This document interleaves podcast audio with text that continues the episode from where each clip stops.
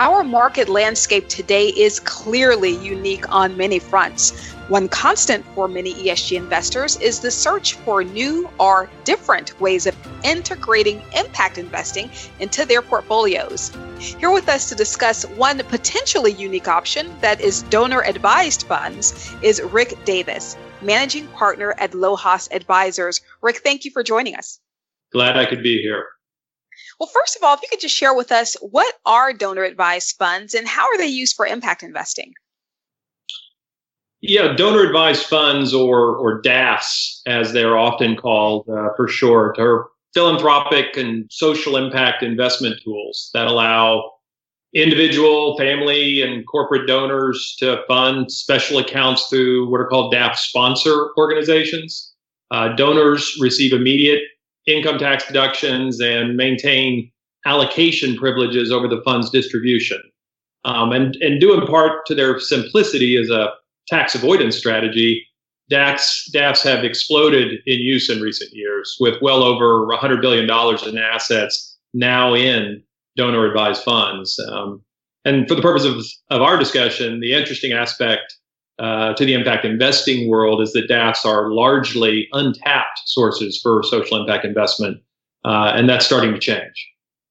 So you mentioned them. You mentioned that they are tax avoidance strategies, and um, that term probably doesn't seem to be the most positive term to use, but it, it definitely is what it is. Is that the key reason that a lot of, I suppose, high net worth individuals or institutions would invest in a DAF, or are there other qualities that are equally as high as that particular one? Yeah, no, there there are a variety of benefits of a of a donor advised fund. Um, the the tax avoidance aspect is is sort of where it starts from an income perspective. Uh, as you look at different ways, you know, you make a charitable donation, you set up a donor advised fund, you set up a private foundation. Each of those things has uh, benefits uh, to uh, you know to the party uh, setting them up um, or to their advisor advising them to set it up. Um, the interesting aspects about some of those things, of course, are trying to get them directed in areas that are important to the donor. And what we try to do is help help donors engage with areas of interest to them, leveraging the funds they've already set aside in donor advised funds. Okay, great. So, in looking at the use case for institutional investors who might be leveraging donor advised funds for their portfolio in today's environment, how could these funds support investment objectives even during downturns in the market? Well, you know, the, the nice thing about donor advised funds, and, and it, you know, it even ties in a little bit to our, you know, current crises, um, is that uh, you know, not only are they untapped in large part, uh, and you know, as I've already mentioned, um, but they are an ideal of uh, source of capital for investing in, you know, for example, healthcare ventures uh, that that might address some of the issues that we're currently facing, or solutions that might, uh, you know, social solutions that might uh, support those hardest hit. Um, traditional portfolios, uh, as you've noted, may have been adversely impacted by uh, recent stock market gyrations and making certain folks less likely to invest their capital in social or economic recovery until they know where the bottom is for their portfolios and the shell shock wears off. Um, but but DAF capital, remember, has already been donated. Uh, so these are risk-free funds. These are funds that have already been set aside um, and to some extent, you know, we need them invested in in invest, you know, in these kinds of uh, societal need endeavors now more than ever. Um, so, you know, if, if if there is an institution or individual investor who enjoyed a prosperous 2019, and uh, you know, perhaps maybe they're taking advantage of the extended uh, U.S. income tax deadline. If they haven't already set up a DAF, uh, they should be telling their tax or wealth advisor uh, to make that part of their uh, 2019 tax plan. Um, but if you already have a DAF, um, this is certainly the time to be considering deploying those funds uh, in in ventures that might be addressing you know, virus outbreak issues, for example. So a very timely perspective, considering those extensions are underway. Yeah, exactly. Yeah, definitely. So let's talk a bit about data collection and reporting. Interested to see how reporting may play a role in direct investing into impact companies or funds? Well, it's it's in short, it's critical. Um, I can probably give you a variety of examples, but but I'll give you one. Um, we've done some work uh, with a digital health and social impact fund called Digital DX Ventures. They're a fantastic women-led, gender-focused impact venture fund uh, that zeroes in on companies leveraging AI and big data to develop solutions for early detection of, of big big healthcare challenges like cancer, heart and kidney health, Alzheimer's, things like that.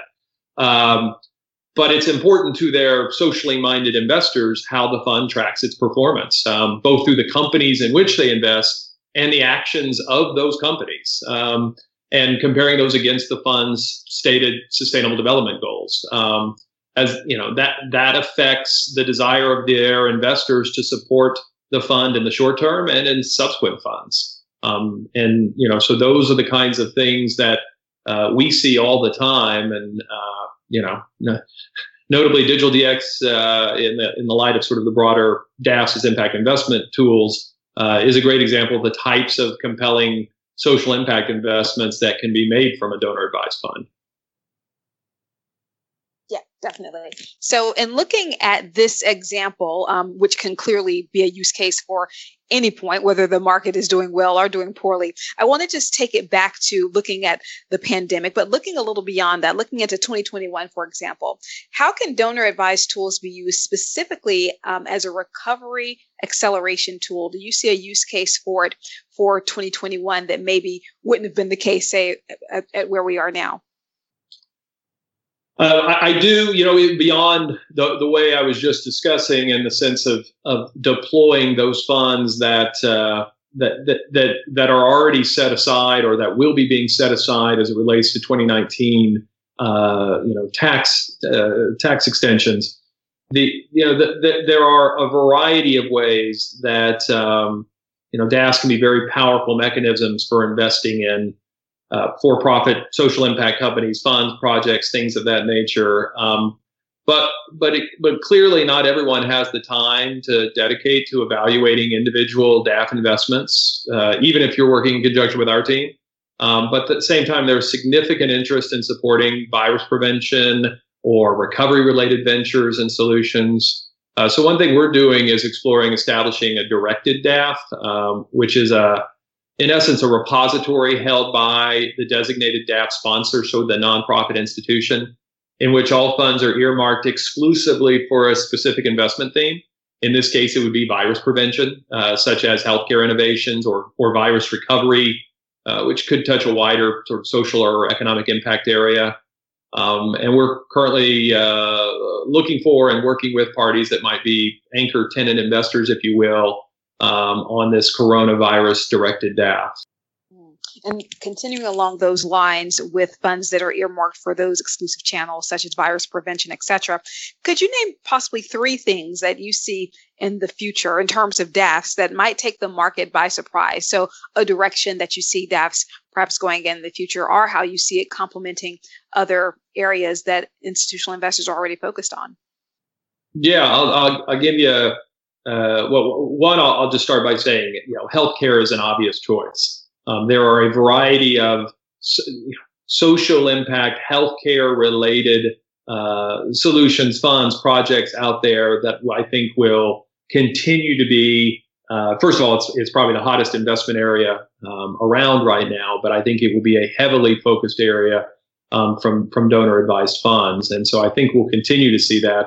Uh, I also think we will uh, you know, begin to see more investment from corporations, um, leveraging their own donor advised funds. Uh, you know, they can provide a simple mechanism for the for companies making strategic investments in mission aligned companies uh, that that complement their own business model or further a stated impact goal. So if a corporation's come out and said we care about X, uh, you know, then using their donor advised funds to invest in for profit ventures around that cause, I think we'll see more of.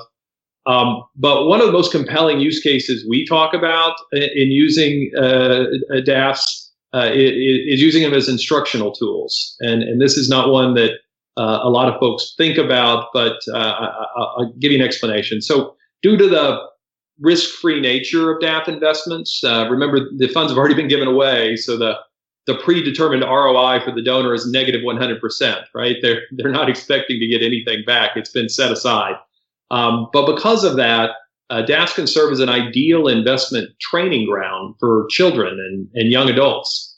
Um, not only are, are children provided with the, the opportunity to invest in the socially and environmentally impactful areas that they're already you know most interested in um, but also you know th- their parents and grandparents can establish a legacy of giving to causes the family cares about in a way that's at the same time instructive in essential areas of traditional private investing you know performing due diligence uh, structuring deals evaluating returns.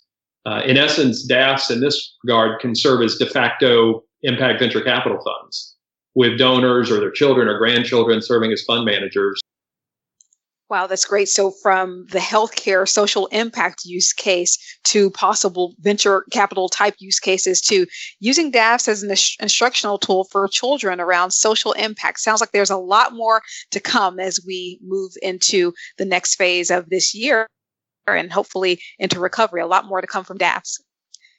Absolutely. Absolutely. I think we're just at the early stages of this. Right. And one thing to note uh, is this isn't something that donor advised fund sponsors uh, have been doing, uh, you know, for, for, for, a while. This is a relatively uh, new new domain. Um, it's uh, you know most uh, DAF sponsors don't allow DAFs to be used as for-profit impact investment mechanisms, and those that do often offer sort of a limited selection investment options for donors.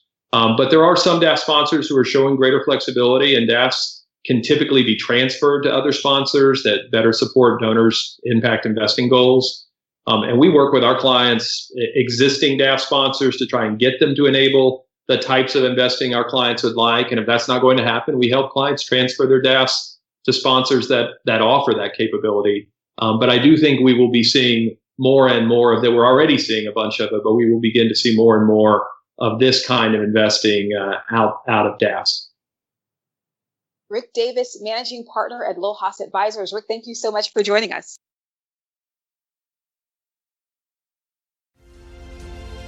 We invite you to subscribe to the Refinitiv Sustainability Perspectives podcast on iTunes, Spotify, or wherever you stream your content. What did you think about the podcast? Leave us a review on iTunes or follow us on LinkedIn and Twitter for updates on our show. You can even check us out on YouTube now. Thank you for joining. See you next time.